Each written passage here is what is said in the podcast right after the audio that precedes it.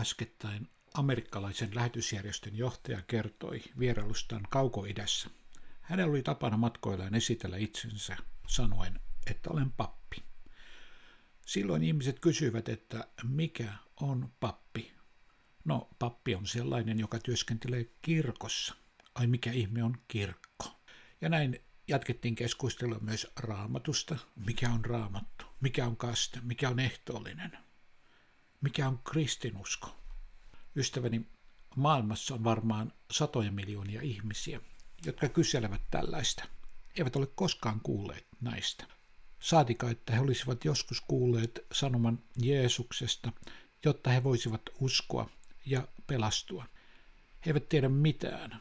He kulkevat kadotukseen tuntematta pelastajaa ja yhtään pelastajan lähettämää sanansaattajaa.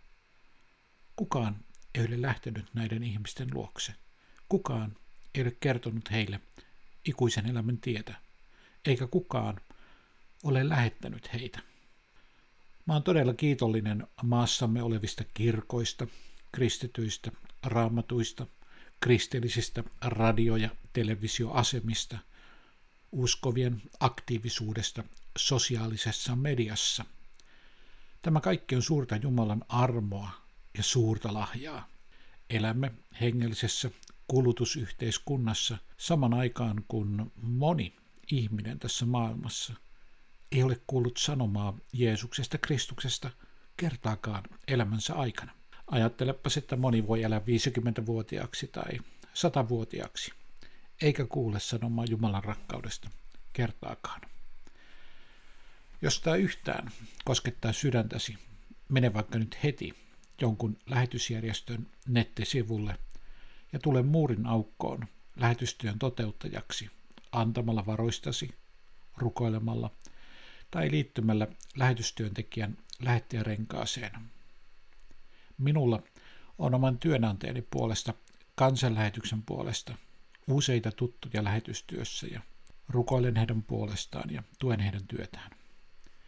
Ehkä voit vielä itsekin lähteä kertomaan tätä suurta sanomaa, sillä tarve on suuri. Jeesuksen antaman lähetystehtävän toteuttaminen, loppuun suorittaminen on vielä kesken. Tämä näky maailman kansoista oli mulle jo nuoruudessa tärkeä, ja se toi minut kansanlähetykseen. Tulin opiskelemaan Ryttylään kansanlähetyksen raamattu kouluun vuonna 1990. Taustalla oli jo tuolloin näky lähetystyöstä ja halu lähteä lähetystyöhön. Ryttilässä tutustuin kansanlähetyksen työntekijöihin ja he puhuivat muun muassa Neuvostoliiton monista kansoista, joissa evankelimi on pimitetty ateismin aikana. Puhuttiin islamilaisen maailman haasteesta, jossa on hyvin vähän kristittyjä. Oli maita, jossa arveltiin, että onkohan siellä kristittyjä lainkaan.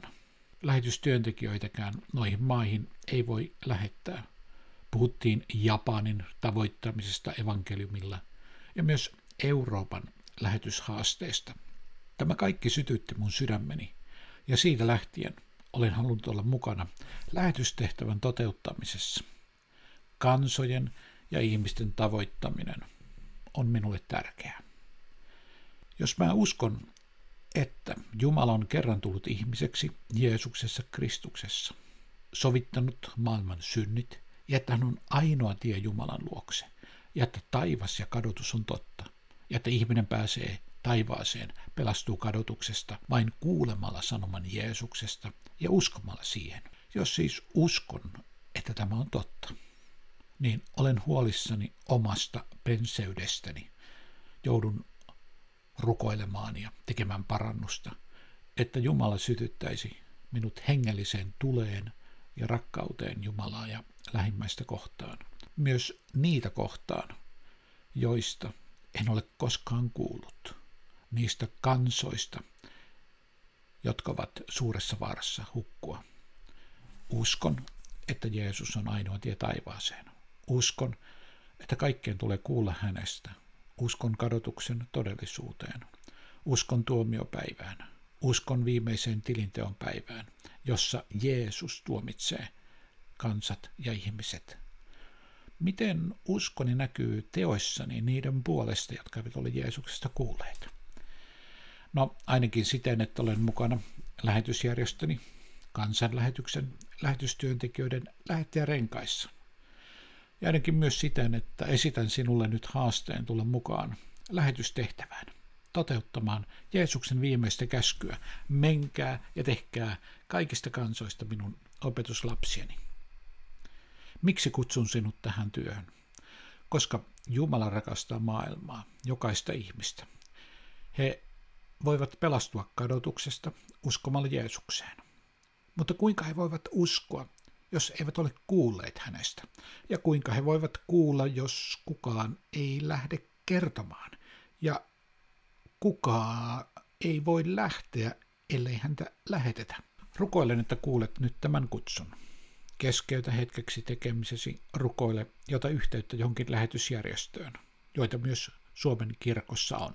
Saat sieltä tietoa, miten voit olla Jumalan työtoverina kansojen tavoittamisessa. Valitse vaikka muutama lähetystyöntekijä, joiden puolesta rukoilet päivittäin, tuet työtä taloudellisesti ja rukoilet niiden kansojen puolesta, jossa lähetystyöntekijät tekevät työtä. Kerro myös toisille, että olet mukana lähetystehtävässä kansojen tavoittamisessa Kristuksella.